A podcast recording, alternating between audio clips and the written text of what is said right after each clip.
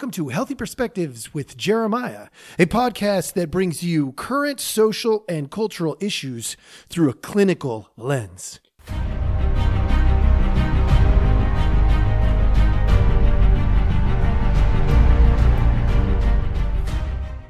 Hello, hello.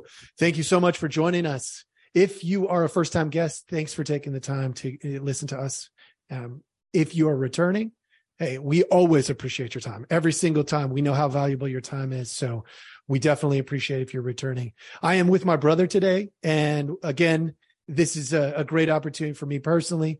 Uh, we've actually been talking recently about possibly uh, branching off, adding a channel potentially for the two of us so that we can have uh, our own combined thing at some point. So if you out there are listening and you've got some ideas for us in terms of uh, names, in terms of, uh, you know, maybe what category we should try to stick to when we're together, uh, let us know. We're open to feedback. So uh, today I am going to, I'm going to start with uh, reading a small portion of an article and we're going to see where this goes. This this could go a lot of directions.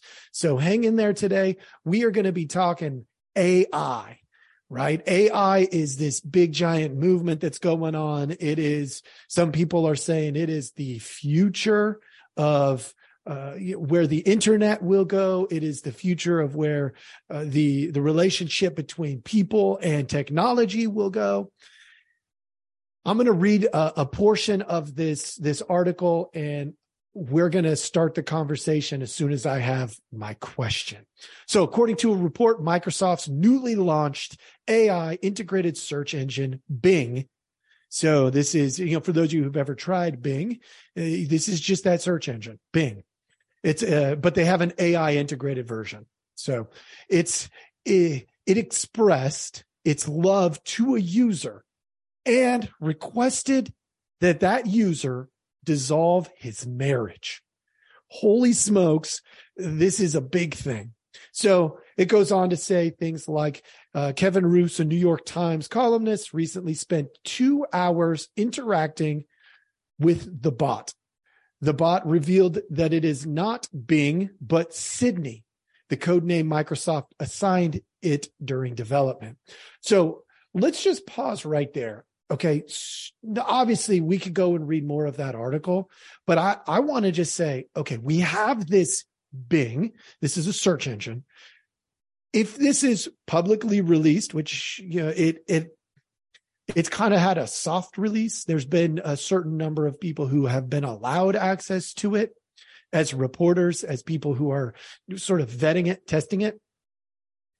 And this ai took a human name and then decides it's going to tell its user to leave their spouse and be with them. This is kind of interesting territory. So I guess my first question is do we want AI encouraging this kind of behavior? Um, well, I don't know Okay, so the answer is no, but maybe there's a better question to to work with. And yeah. and that is do we want AI involved in our lives in any way um socially? Right? Like is that it, should there be a social integration of AI at all? Oh boy. Okay. Mm, all right, I tested the chat AI, uh, chat. What is it? Chat. Chat GPT. GPT. Yep. I, I tested that. So did I. Okay. And I got to tell you, in terms of inspiration, because that's all I was really using it for was inspiration. I would ask it questions like, "Hey, I'm putting a, a podcast together. Any ideas?" And it said, "Well, what's the podcast?" And I was like, well, I talk about cultural issues. and it's that particular one stayed out of political issues. So it it would say you know oh, well i can't i'm not going to be able to address these particular topics but here's some pretty common social behaviors and things that you might want to address. And so for inspiration i actually really enjoyed it. So when you say stay out of the social realm what do we mean by that because you know, an artist gets inspiration from somewhere. Now, I'm not suggesting that I, as a podcast host, that I'm an artist per se, but mm-hmm. in some ways, linguistically, when we're speaking, we are artists. So, I mean, I, I guess to what extent are you saying stay out? How do we set the end limits? Okay. So let me, all right. So I'll say some stuff while thinking out loud and, and see if this sparks, I guess, a, a partial response to that. So I played around with Chat GPT also, and I looked at it from a learning perspective and a teaching perspective. What okay. can I learn from it and how could it benefit me? And if it's used in a teaching environment, how could it potentially benefit a student? So that's kind of how I looked at it. And what so I had it do like I had it do uh hey write me a five paragraph essay based on this prompt and and it did it right it did and, and there was a and I had to do several different prompts and there was sort of a standard format um but what it did is it did something in less than two to three seconds um well I don't know maybe a little bit longer because it did that whole scroll thing but whatever less than let's say 10 seconds Sure. And it and it went through it, and I saw how I could take that information and then morph my own essay sort of around it, right? And I was like, mm-hmm. okay, so that's maybe useful um, in in one context. Um, but I obviously saw some limitations because they were topics I was very familiar with. And then I then I said, write a doctoral level uh, paper with citations uh, and then also I made it small too, like a two pager. I forget exactly how I worded it, but, um, and it did, and it incorporated citations. And then I saw certain names in there that I was familiar with. And I said, okay, write it again, but without those people. Right. And, and then it did, and it found other citations and the citations were, uh, in APA format and it was pretty good. And I, so I, anyway, I was like, man, this is interesting because from my perspective as a learner, I could see how this could speed up the process of getting things done. Um, but it didn't make me any smarter. And then from the perspective of a teacher, I was looking at it like, how could this be used to circumvent what I intend to be learned in that environment? And I was like, wow, that's kind of scary. And then my brain went right to, um, this this is this is just another way to uh, let me phrase it right. This is a, just another way where you can you can be a passive learner where you can be lazy about it. Mm-hmm. and then i thought i like the struggle like the struggle is where you learn and this removes the struggle so then I think the learning is not actually occurring. So that's kind of like a loop yeah, yeah. That, that I went through. And that scared me a little bit because I'm like, I don't know. The internet already mm-hmm. does that. This is like the internet on steroids. That freaks yeah. me out a little bit. It reminds me, okay, so the the end point of where you just came to, there's a there's a quote, and I oh my gosh, I'm trying to remember the name. Anyway, the quote basically says, you know, life begins at the end of your comfort zone. It's the mm-hmm. idea, like if I could go to a, an AI and just say, "Hey, I need a four-page paper on this topic with citations, and it needs to be in you know 12-point font with double space," and I just give all the syllabus criteria mm-hmm. to the AI and it produces a unique, and then I would even say, and I need something that has never been produced. You don't even have to say that, but yes, they, that could be, yeah, I get it. That could be your clause, it, you know, and then it produces it so that it's not searchable anywhere ever before or you know and the that prevents discomfort socially i know uh, from a, a psychological sociological standpoint we don't change if we're not uncomfortable There'd right. be no reason. We'd like literally sit in the basement of our parents' home, smoking weed, eating chips, because who cares? Right. There's no discomfort. At some point, your parents come down, they yell at you, telling you you're an idiot, get off the couch, you lazy turd, and go. And then you're like, okay. And then, mm-hmm. you know, you fumble your way through the discomfort and realize there's more to life than sitting in the basement of my parents' home. So I get that part. That makes sense to me because, you know, in terms of the psychological growth and stuff, there's just no other way. You have to create discomfort.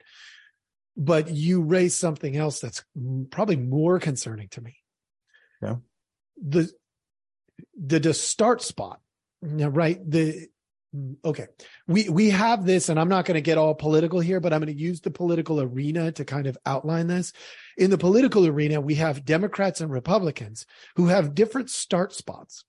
And more often than not as i've shown on my podcast over and over the gray space that's in between ends up being the the, the real debate dialogue conversation area. Mm-hmm. it's not those you know the the start spot itself in the past, I've used things like the uh, the, the topic of abortion.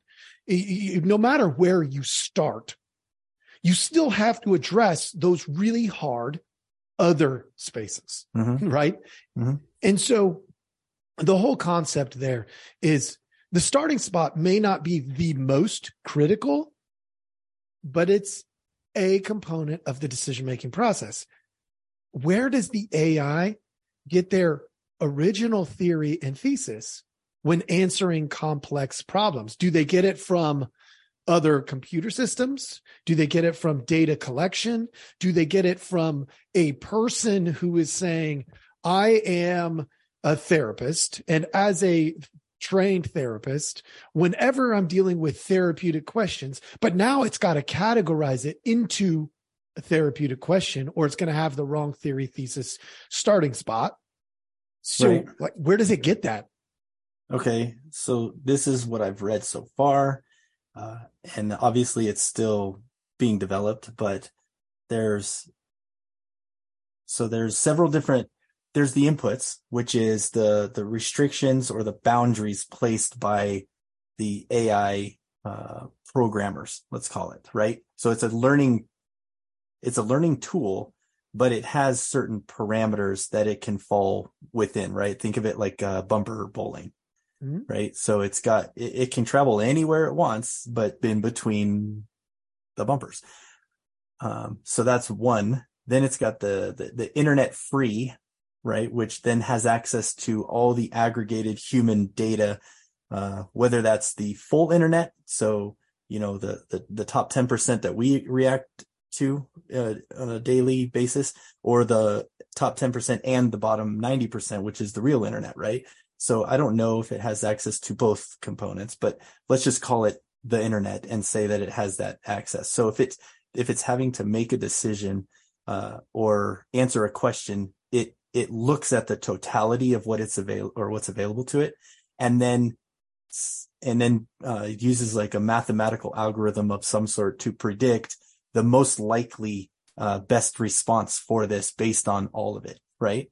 Now, where that's pointed to is going to be where it gets its, let's call it the worldview, right? If it's pointed towards, uh, let's say a, a more, uh, liberal perspective or a more conservative, if you're going with the political, or it's or it's the more logical versus the more and pragmatic versus the uh, the more social uh, component. If it's pointed in a certain direction, it's going to let's say uh, rate those heavier.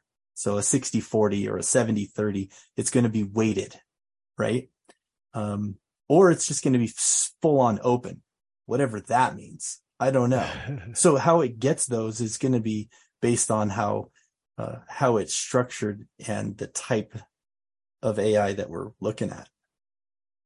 Okay, that's oh my gosh. Okay, so you basically say said more or less that it opens up Pandora's box. Anything is basically available, except it cannot exist in our world. It can only exist within its own world until we add robotics to it. Um, or even just cameras like that where it can interact with the visual. Obviously, it's going to have distinguishability issues possibly, but um, but the mechanical part of it is still really oh, tough, right? Yeah, yeah, yeah. Yeah. Um, so because it can't manipulate itself, it can manipulate other things possibly. So let's let's here's just a strange little segue that I don't know if this will take us anywhere, but I'm I'm kind of curious to go down the path. Will AI see us as its God? And is then if that's the case, let's say that's the a potential. Is that does that mean that there are humans right now creating AI with the notion that we are creating a godlike structure where we are at the top? Uh, probably. I mean, it depends on how the creators view themselves, which, I mean, I guess if you look at it historically, the, the people that have created some of the most advanced things that, that we interact with, um, tend to view themselves a certain way.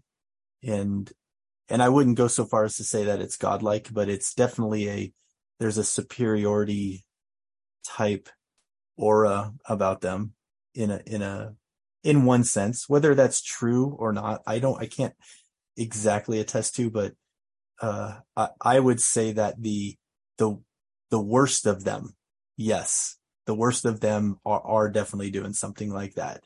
The we're talking about the uh what is it the the main who's the the who's the German uh guy from from World War II that did those experiments? Mengele, Meng. Oh yeah, I know, you know what I'm talking about. about. Yeah, like, yeah, I can't remember his name. brilliant and and obviously medically sound in certain things, but dude, morally no, right. kind of a thing. But I anyway, it's one of those things. So, so I don't know. yes, I think yes. That's the short answer is yeah. well, th- that adds a certain level of concern for me, right? Like the idea that, like, I, I understand why people want to be God like. I really do. I, the idea of, uh, you know power for some people uh, the idea of you know being able to decide the creativity that can come from that mm-hmm. i think inherently we're designed to be creative um any anyway I, it just opens up this whole questionable like okay then whoever holds this it they have to be somebody of absolute moral soundness. Well, yeah. I don't know that I trust anybody that much. no, but okay. And that's, and that's an interesting topic because there was, uh, I forget who did it, but somebody ran like, like they hacked it, so to speak, the chat GPT right before the GPT four came out and they, they kept trying to ask it questions about what, whether it would what is it utilitarianism versus totalitarianism? So it's the part where do you do something because it's right or do you do something because it serves the greater good?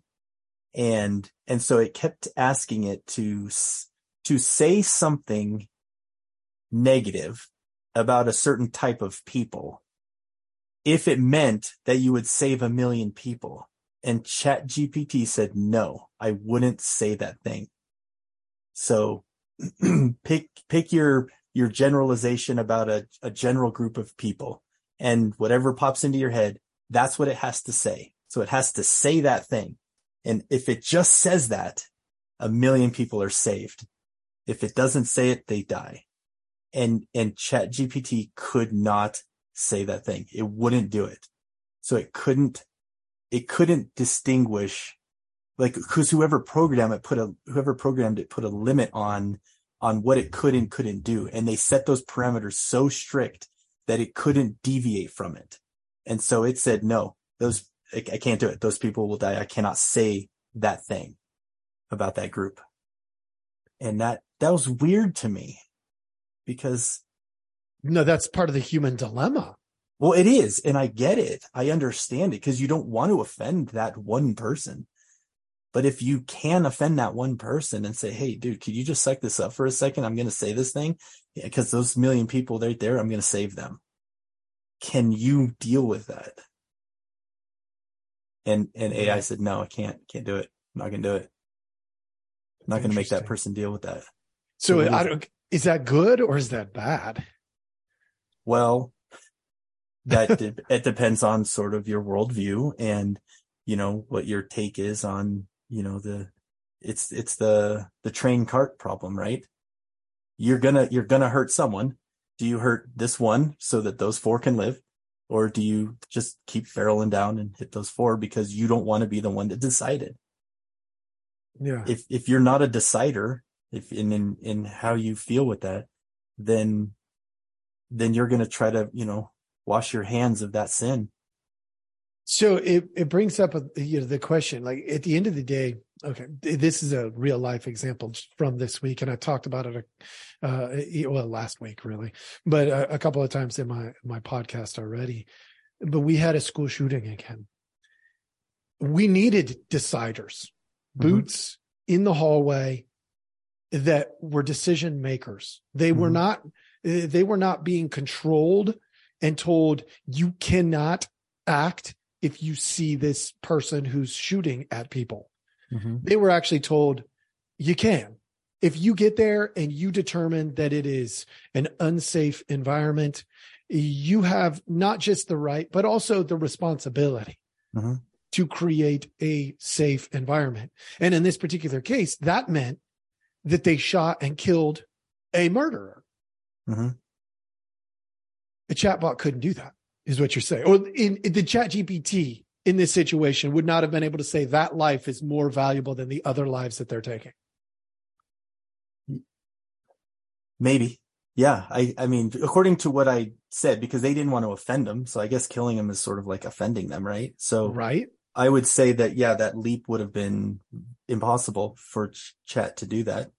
That, that that life is just as much value as every other's life, which anyone with any sort of moral uh, perspective would would say no the the innocent teachers and kids have more value than the person trying to cause harm but it couldn't distinguish okay so i actually argued the opposite of that this week uh, to a degree not i mean okay. okay so when we're when we're using moral judgment it's it's not okay. So the shooter was, in all this situation, creating a uh, an evil act. Yeah. And there were children and there were teachers that were bystanders. They they they didn't ask for this. They didn't want to participate in this. They were hiding from this, which is all good and like that's that's great. But what I proposed is we also need to empathize. That doesn't mean we justify, that doesn't mean we wash it away mm-hmm. or sweep it under the carpet, but empathize with the plight of the shooter.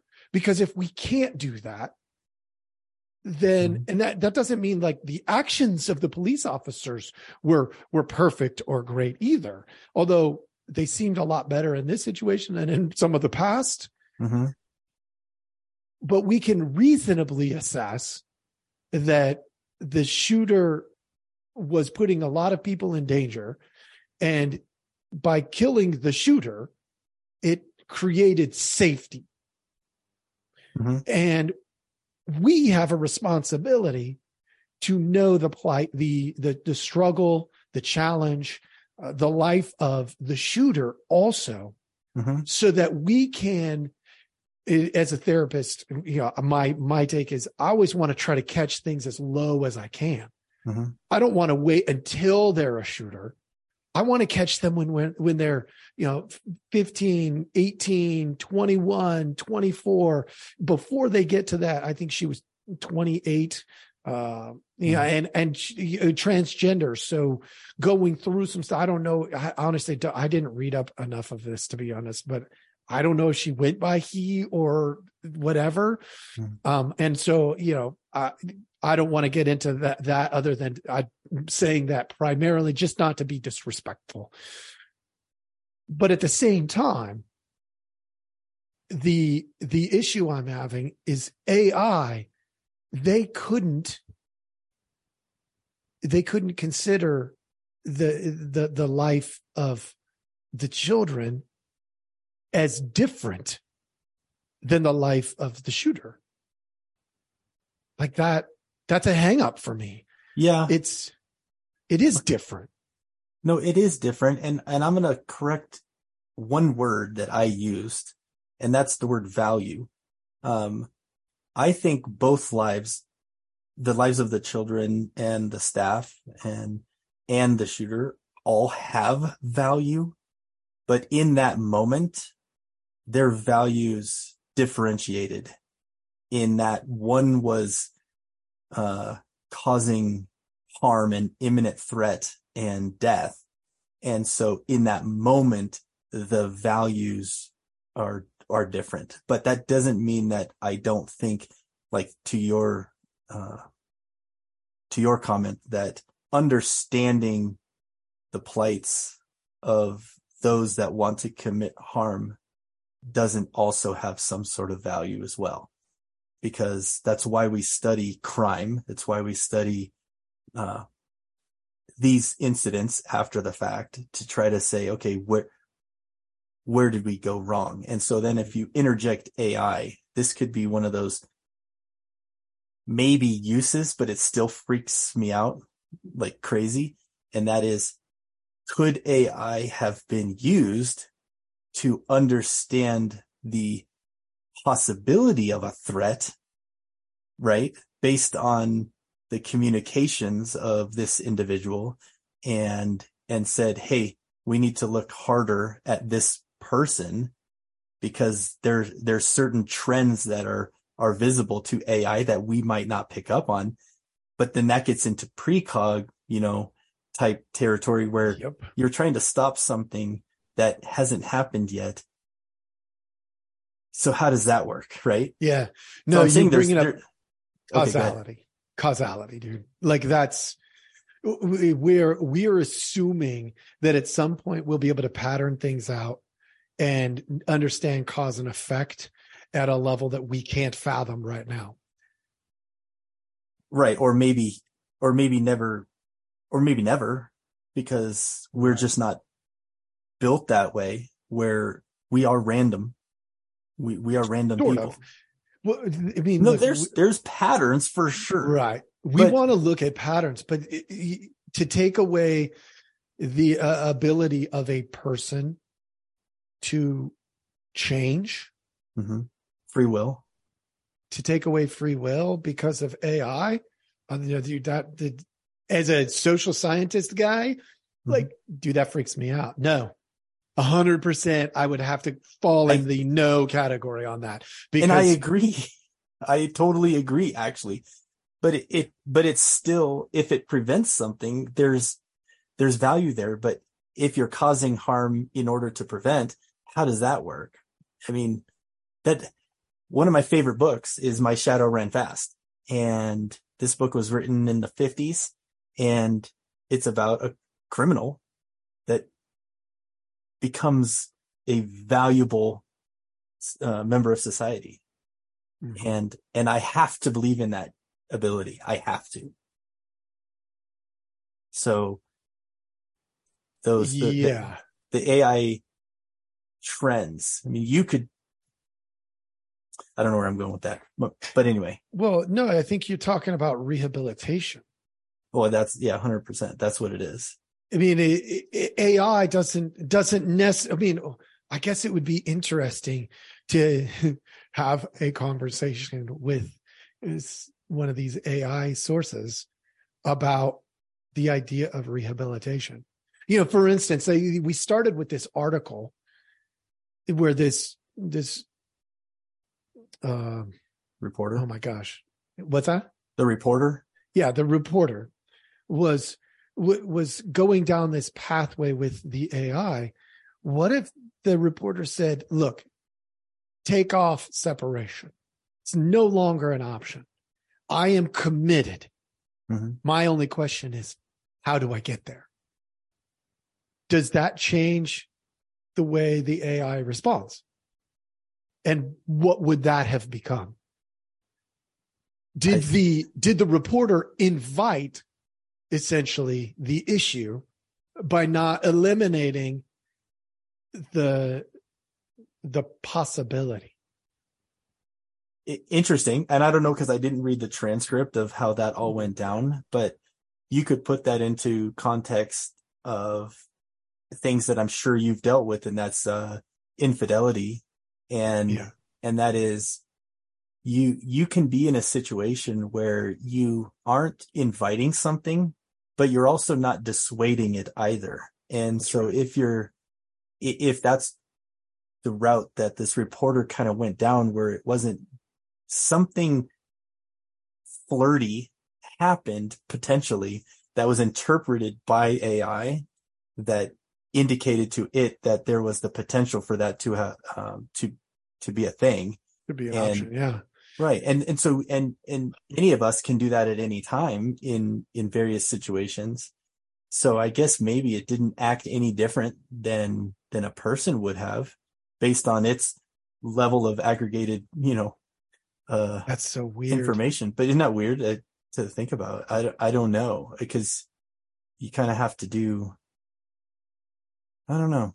That's, That's super weird. I mean, it, let's be real. I, I, I have worked with a lot of people uh, through the infidelity process and the attempt to repair a relationship or leave the relationship in a healthy-ish way. And it almost always comes down to there was you know, lies, secrets, and deceptions mm-hmm. that led to opportunity. And the opportunity, the door of opportunity wasn't closed because they just didn't close it. They didn't set and hold a boundary. And if we're going to deal with this with people, like that's complicated enough. If we have to yeah. deal with that in our computers, in our phones, in our technology also, uh, I don't know, it adds a whole layer of holy crap. you know, I, I don't yeah. know where that's going to take us. I don't know either. It's, it's definitely interesting to, to think about. And I know uh, what I can say? There's the the environment that we kind of live in where people are more comfortable with their devices than they are with people also adds another layer to that. And that's uh that's one of those situations where you have you seen that meme with the the, the 1980 and kids running and playing and jumping on things and you know playing guns and war and and swings and with stuff. And then like next to it is the, you know, 2023 and it's kids around the same tree, but this time they're all on a bench, all on their phones. So I haven't seen it. it's a, it's a, it's a weird meme, but we're talking okay. a difference of like 40 years. And, yeah. uh, now I'm sure in 1980 there was a meme about 1950 versus 1980 with a TV. Oh yeah, and, of course. So this, so this isn't anything new, but the point is, is that it's, the AI being integrated with the devices that anyone can now hold and interact with, that there's more comfort of, with people sitting on a device of some sort as opposed to not being that, which means that we're more susceptible to whatever manipulation AI may impose on us. So the layer you added and then add another layer to that. And sure. now you've got, you've got a whole bunch of things going on that could you know, throw us down a path of exponential growth that is beyond what we can even fathom right now. Yeah, and here's the here's the concerning part from the the mental health world. We know that it really only takes about a 5% variation to change an entire tra- trajectory. You know, if it, when when we have a say a disorder that peaks up over that 5% mark, the world begins to respond differently in massive ways. Mm-hmm. You know, if we can keep it down around the 2 to 3% mark, we know that in terms of the research, the pattern is pretty clear. We can manage 2 to 3%. And we we have to manage 5% in a totally different way. And so mm-hmm. it, it doesn't have to be dramatically different. It just has to be enough different. And it, it leads me to this this summary. I'm going to go ahead and I'm going to summarize it here. It, be cautious, but not fearful. Because we know fear gets in the way of good, sound decision making. And we don't want to be fearful but we do want to be cautious. Mm-hmm. So that's that's I guess the takeaway for today at least when it comes to chat AI or GPT or whatever being, um you know this this whole AI segment. So hey, thanks thanks for joining me again. This was interesting. Uh, I'm kind of curious. I, I think I very rarely will go back and listen but I have a feeling I'm going to go back and listen to this because this is so new, not just to you and me, but to our whole world that I kind of want to, I don't know, pick it apart a little bit. Hopefully the audience has the opportunity to do that. Thank you all out there in uh, the podcast world for listening to us, and we will see you next time.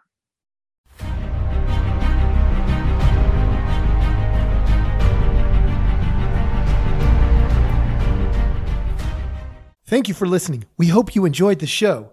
Take a look at the details of our podcast for links to our website and other helpful information.